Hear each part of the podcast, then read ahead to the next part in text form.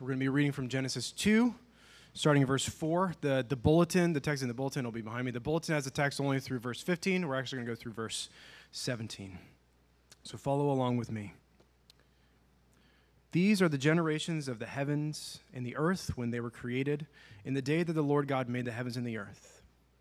When no bush was in the field, was yet in the land, and no small plant of the field had yet sprung up, for the Lord God had not caused it to rain on the land, and there was no man to work the ground. And a mist was going up from the land and was watering the whole face of the ground. Then the Lord God formed the man of dust from the ground and breathed into his nostrils the breath of life. And the man became a living creature. And the Lord God planted a garden in Eden in the east, and there he put the man whom he had formed. And out of the ground the Lord God made to spring up every tree that is pleasant to the sight and good for food. The tree of life was in the midst of the garden, and the tree of the knowledge of good and evil. A river flowed out of Eden to water the garden, and there it divided and became four rivers. The name of the first is the Pishon. It is the one that flowed around the whole land of Havilah, where there is gold. And the gold of that land is good. Delium and onyx stone are there. The name of the second river is the Gihon. It is the one that flowed around the whole land of Cush. And the name of the third river is the Tigris, which flows east of Assyria. And the fourth river is the Euphrates. The Lord God took the man and put him in the garden of Eden to work it and keep it. And the Lord God commanded the man, saying, "You may surely eat of the tree of the garden, but of the tree of the knowledge of good and evil you shall not eat. For in the day that you eat of it, you shall surely die." This is the word of the Lord. I'm originally from the state of Colorado, and something that some people in Colorado do is they climb 14ers. 14ers are 14,000-foot peaks. There are 52, maybe 56 of them in the state of Colorado. I've had the privilege of hiking like 10 of them, and it's really a magnificent experience.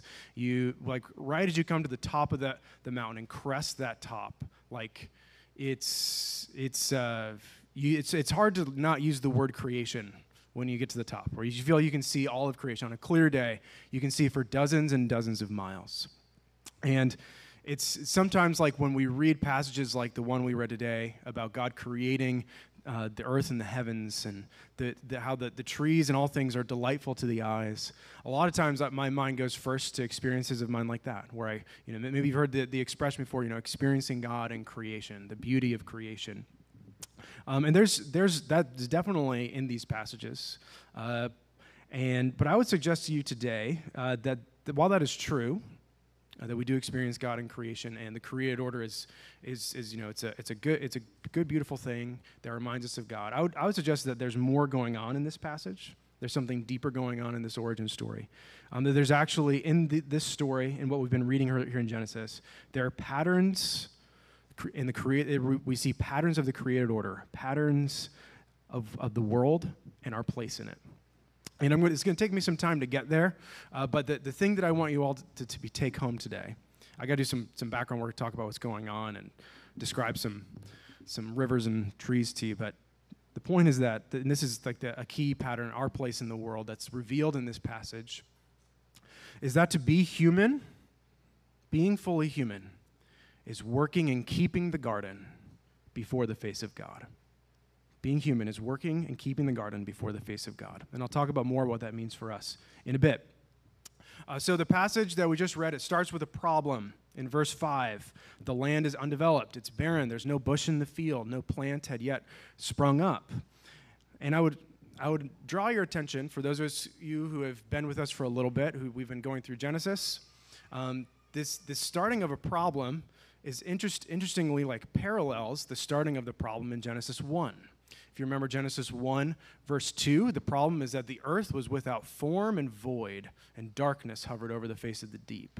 And there's this problem and then here in this passage, the problem is that the land's not ready. It's not developed yet. It's not cultivated. There's kind of like this beginning problem at the start of both of these chapters. And some have taken these two different problems and then how God provides solutions to both of them, which he provides solutions through creating the world, filling it with things, and ultimately he provides a solution through creating man and woman in his image to govern, rule over, and cultivate creation. Some people take these two, Genesis 1 and Genesis 2, and they say that this what we're reading today is a second creation account. And they say that maybe a later editor just mashed these two stories together, and they don't fit together well at all. And if you've never heard that before, I would pose you, like, there are things to wrestle with in that take on this passage. How would you square, for instance, that in Genesis 1, the plants are all created on the third day, and man and woman are created on the sixth day, but in this passage, it begins by there not being plants, and then man is created. It seems like the ordering's almost different. How is the land starting uncultivated if the plants would have been made in day 3? And there are other things like this. But what I would suggest to you is that what we see in Genesis 2, face-to-face with what we see in Genesis 1, that these are two complementary, interlocking accounts of the creation of the world and the commissioning of man and woman. Here's a way of thinking about it. Genesis 1:1 begins this way. In the beginning, God created the heavens and the earth. The beginning of this, what is called the second account, it begins this way in the second half of verse 4. In the day that the Lord God made the earth and the heavens. It's almost like just like the order flipped there. And I think these two complementary accounts, they reflect the differences between those two orderings. The Genesis 1 is more cosmic. God's, speaking light and stars into being. It's a very far away, heavenly view. But the story we just read, it's earthy. There's dust, and there's rivers, and and there's breathing, and it's more of a bottom-up view of the beginning of the world. They're interlocking accounts of the origin of the universe. So I want to provide some background here for you guys, paint this picture for you, because this is a passage that's meant to be. You're meant to have like images in your head after going through this passage. There are three zones of the world, according to this passage. There's the wider world all around. Okay, so in verse 11, it references how one of the rivers that flows out of Eden goes to the land of Havilah, which is where there's gold, there's good ground, and apparently the land of Havilah is not in Eden. There's a wider world all around. So imagine that there's the farthest out sphere. Zooming into a smaller area, there's the land of Eden. And then the third zone, zooming in even farther, it's like almost like imagine big, smaller, and then a little bit smaller, there's a garden. The garden and Eden are not the same thing. The garden is in Eden. Look with me at verse 8. And the Lord God planted a garden in Eden, in the east. And there he put the man whom he had formed. The garden is something that's placed in the east of Eden. It's not Eden itself. Why the east? The east is a place of beginnings throughout Scripture. The sun rises in the east. So keep that image in mind. Wider world, Eden, garden. Okay? Over the past few weeks, John Alexander, our lead pastor, has spent a lot of time talking about humans and the role of humans in creation. So I'm going to mix things up and talk about some different major characters that we can see in this passage. I'm going to talk about some rivers. I'm going to talk about a mountain. I'm going to talk about some trees. And eventually, these things will curve around, and we'll talk about what it has to do with us. So, mountains, rivers, trees. Mountains, really one mountain. Now, if you were listening closely, you're like, mountain? I didn't see any mountain in this passage. And if you look again, you're like, that word mountain is not there. Look with me. It's subtle. Look with me at verse 10. A river flowed out of Eden. Remember the zones. Like there's a river flowing out of Eden into the garden. And there divided and became 4 rivers. How do rivers flow? They flow downhill, which suggests that the river is coming down off of a mountain. Like, I'm from Colorado, like I said at the beginning, when there's been a lot of snow over the winter in the mountains down in Denver, we have really like big rivers in the spring and the summer. The water comes downhill from the mountains. So there's a mountain here, and the mountain flows out of Eden and into the garden. So the garden it's either close to the top of that mountain or is right at the base of that mountain. It is right by the mountain, is where the garden is, because the river's flowing down off of the mountain into the garden. Throughout Scripture, mountains are places of encounter with God. I won't go into giving many more examples, but this is all just to say the fact that it's at the base of a mountain. The garden is a holy place. It's not just like a random piece of land. It's not just like something for the man to farm. It's holy ground. It's a temple of sorts. John talked about that at length this last week. Another clue we can see for that is in verse 15. God places the man in the garden to work it and keep it. Now we hear that and we think like, oh, he's called to farm it. It's his work. And it does include that, but actually those two words together, work it and keep it, it can also mean to serve and to guard. And those two words together, like those are the commissioning of certain priests in the Old Testament who are in charge of guarding the holiness of the temple, the Levites. So man is put in this garden under this holy mountain, not just as a farmer, though it includes that, but also as a priest to guard it and serve it. So the mountains. There are rivers, and these ones, I'm not tricking you with these. Those you saw where those were. There we get four of them. There's the Pishon, which goes to Havilah. There's the Gihon, and there's the Tigris and Euphrates. Two of these rivers are still, we know where they are. They're still flowing today, the Tigris and the Euphrates in modern day, in Mesopotamia. I want to give you a sense of like what the purpose of these rivers in this creation account. So sometimes rivers have like proper names. Rivers have proper names, and it's just the name. So in Philadelphia, there's the Schuylkill River, which is a very funny sounding name if you've just been to Philadelphia for the first name. Schuylkill, Schuylkill, Schuylkill. Say it a few times fast. Schuylkill in Finnish means hidden valley. So the Finnish who were exploring this region in the early 1600s, they crossed over a big hill where the Philadelphia, where the art museum is currently at. They crossed over that hill and they saw this valley and whoa, there was a river. And and it's a Schuylkill River. It comes from Finnish, like a river that's in a hidden valley. Now, when we say Schuylkill all the time, we don't think about that, and I think that's all fine and appropriate. My name's Stephen, which comes from the word for crown. I don't think about crowns whenever I think of my name, but sometimes when you can look, there's themes as you look at what some of these proper names mean, and the names of these rivers. The first one, and I think you get a sense for what's going on here. The first one means overflowing. Gihon, the second one, means bursting forth. The Tigris means rapid. And the Euphrates means fruitfulness. You get this sense of just blessing and goodness going out into the world. The mountain, the garden, is at the center of the world.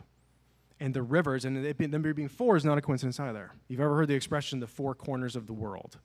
The rivers are going out into the four corners of the world, bringing the blessings of the mountain, of the garden, out to the whole world. Fruitfulness. Trees. We get two trees in this passage, and they're both really, really important. The first is the tree of life. Verse 9, that we learn that the tree of life is in the midst of the garden, which is a weird way that we would never talk today. It's just saying that it was in the middle of the garden. The tree so this garden under this mountain that's at the center of the world, and the center of that garden is the tree of life. And trees are, one time when I was with my, this is before we were married, but my wife and I, we were driving through Northern California, and I saw redwoods for just like a few seconds. If any of you have seen redwood trees, it was one of the few times like I've ever been driving and I felt the need to like do this. Try as hard as, like crane as hard as I could to look up into the sky. Redwoods are like a particularly strong example of this, but throughout human history, trees have kind of been viewed as like this like ladder, this meeting point between the heavens and the earth. And the redwoods are like I said, a particular example. But the tree of life is that quite literally, quite especially. It's a place from which God's blessing comes down to the world, his presence, his life. Ancient commentators on this passage always found the tree of life to be the fruit of immortality. There's a reason why many cultures worship under trees. Many religions worship under trees. And God's first command to the man is to eat from this tree and the other good trees, to enjoy the tree and know him and know his presence.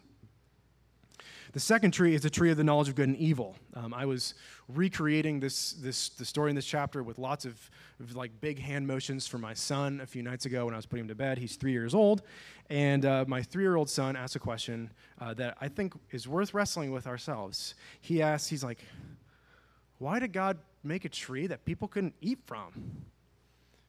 And for those of you here who are like me, you know, want to be Bible thumpers, like, why? What would your answer be to that question to a 3-year-old? Why do you think God set the world up in such a way that this is here from the beginning? And if you're here and you're not sure what you think about Christianity, you're investigating it, this question could be the source of many frustrations. What kind of arbitrary killjoy God would create a world where he immediately begins with a thou shalt not? Why would he do that? And also, it's the tree of the knowledge of good and evil. It's good for us to know the difference between good and evil, right? Is God trying to keep people dumb? It's kind of baffling. My son had a really good question. Throughout this passage, we can see signs that human beings are in their infancy. They're not fully developed yet. There are hints that there are paths for them to develop. You know, just as the rivers flow out into the world, there's kind of this assumption that human beings will go out from the garden and go out and cultivate the world. They'll go to places like Havilah in verse 11 and mine the gold and work the ground.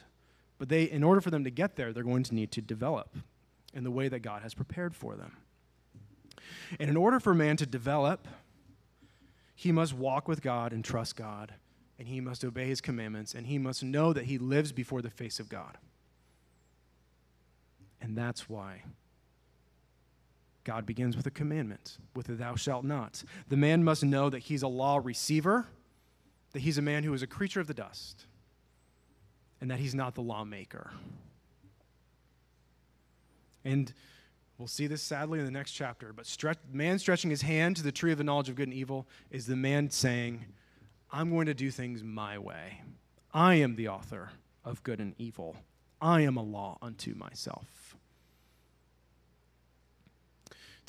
I want to tell a quick story to try and flesh this out a bit about the path to human maturity, the path to freedom that we can see from there being this command. I told this story to the elementary kids last week, and they were really disappointed because it isn't a real story. So since you all are grown-ups, I hope you all will bear with a fictional account. Jean Valjean is the main character in Les Miserables. He's maybe some of you have seen the musical. Maybe a few really intrepid people here have read the book, abridged or unabridged. Victor Hugo, it's massive. But the beginning, Jean Valjean, he's really the main character in the story.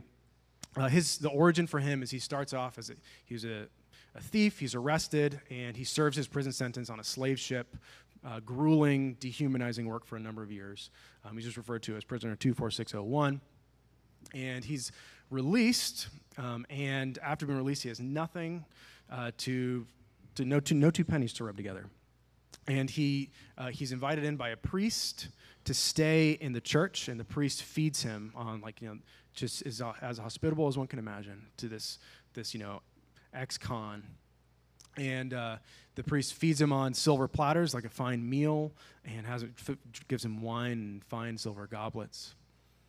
And Jean Valjean waits for everyone else in the church, including the priest, to fall asleep. And after they've fallen asleep, he grabs a sack, and he takes as much silver as he can find. And he steals it, and he runs off to try and start a new life with the silver that he's stolen. And a few hours later, he gets caught by the police officers, the magistrate, and he's brought back to, and he tells them on the way back, he's like, the priest said I could have this. He gave him to me, which is like, you know, sounds like something a toddler would say to try and cover what he's done. And they bring him before the priest, and they're like, this guy says that you gave these things to him. And the priest looks at these officers, and he's like, thank you so much for doing your duty and bringing him here. He's speaking the truth. I did give him these things. And in fact, I wish he wouldn't have left so quickly. And the priest turns around, and he grabs two candle holders, and he's like, my beloved guest, why did you leave before taking the best that we have to offer, the finest silver, these candle holders? And it's just a crazy story. And the officers go away, and Jean Valjean is just like broken by the generosity, by the grace of this priest. And the priest looks at him, and he gives him a command. The priest says, you must use this precious silver to become an honest man. And he does. Over the course of the story, Jean Valjean, that's like the turning point of his life. He ends up becoming like this great man, a magnanimous man. But in order, he becomes a mayor. Like, in order for Jean Valjean to become the great man, to mature into the mayor, the king, he first had to know that he was a servant, that he owed someone something, that he was a creature of the dust, that he was under authority, under God's authority. And so it is with the first man, that he has to know that he's a creature of the dust before he can be a king. And that's the path, and he'll know that he has to walk with God. It's woven into creation that we are most free, most great, most loving, most human when we follow the commands of God. Which is why Jesus Christ was the most human human who ever lived. Jesus came as a servant. Jesus served and guarded holy places. When Jesus flips over the tables in the temple, that was him doing what the first man was commanded to do here. You know, the holy mountain, the temple mount, Jesus was keeping it holy and clean. Jesus followed the will of his Father. And this also means if Jesus was the most human human in human history, it means that Jesus' cross, which we were just singing praises about a few minutes ago, Jesus' cross was the most human moment in human history. The most human human doing the most human moment in human history was the cross of Jesus. And not in the way you think. Sometimes when we say that, like, it was the cross was the most human moment, we think it's because humans, like, it was a very human thing for him to be unjustly murdered, because humans are sinful and flawed. And while that's true, sin is not inherent to humanity. More inherent to humanity is Jesus serving and keeping the creation under the living face-to-face with the Father, living before the Father. That's more human, far more human. Actually, sin is anti-human. The cross is a new garden. There's a new mountain, there's a new tree, there's a new river. The new mountain, Jesus has to ascend. He has to carry a cross up a hill, the mountain of Golgotha, right outside the city of Jerusalem. There's a new tree. Jesus was killed on a tree. Jesus' cross is the new tree of life, through which God's blessing comes to the world. There's a new river. After Jesus had died, had given up his life, according to the Gospel of John, we read that a soldier, to make sure he was dead, rammed a spear into his side, took it out, and out of his side came blood and water. That's the new river. That's the new river of Jesus' garden. His blood is for the healing of the nations. His blood goes to the four corners of the world so that we can be cleansed, so that we can be healed, so that we can be renewed. And this world that we read in Genesis 2 needs water because the land is uncultivated. It's barren. We need the new river of Jesus' blood even more. And we access this new mountain, this new tree, this new river through faith in Jesus Christ. Through his body, through union with him, we come to a new garden. And it's like so many times when talking about the Garden of Eden, it seems like a place we're supposed to go back to. Our garden's better than this garden, than the garden of Genesis 2, the garden that Jesus has invited us to. Even though the path to our garden is one through death, life filled with much suffering, we follow our Savior in that. And even though it seems it's much plainer, it's far more glorious. So if you want to be the most truly human, have faith in the one who was the truest human of all. How do we live like this is true?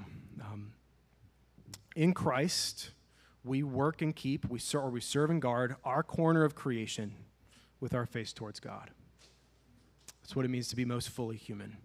Or put another way, we tend to our gardens, lowercase g gardens. We tend to our gardens, following the great, capital G, gardener, Jesus Christ. How does this work out? I would invite you to consider your house, like the actual place where you live, your home. Whether you live alone, maybe you live with little kids like me, wife and kids, spouse and kids. Maybe you live, maybe you live with your spouse and you're an empty nester. Your kids have long left the house, or maybe you've never had kids. Maybe you live with roommates. I think your house is a garden. It's a garden of sorts. Consider these questions. What's the mountain in your house? Is there a place or a time? Think of it really in terms of space and time, that is holy in your house.